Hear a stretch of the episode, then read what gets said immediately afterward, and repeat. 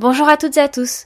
Tout de suite, le petitjournal.com avec Amaury Maigret. 27 baleines se sont échouées sur une plage du nord du Mexique et seulement 3 ont survécu, ont indiqué dimanche les services mexicains de protection de l'environnement qui ont lutté pendant 15 heures pour tenter de les sauver. C'était sur le rivage d'une plage de San Felipe dans la municipalité de Ensenada, située dans l'état mexicain de Basse-Californie. Le personnel de la Profepa ainsi que des militaires et des pêcheurs ont tenté de les ramener dans les eaux profondes, mais la marée étant trop basse à l'aube et les baleines continuant à revenir vers le rivage, seules deux baleines pilotes adultes et un petit ont pu être sauvées. Les baleines pilotes appartiennent à la famille des globicéphales tropicaux et sont une espèce protégée au Mexique. Les autorités étudient les raisons de cet accident, mais estiment que les baleines étaient désorientées car aucun des spécimens ne présente des dommages ou blessures visibles, ni des marques de filets, d'instruments de pêche ou d'activités qui auraient pu occasionner ou influencer cet événement.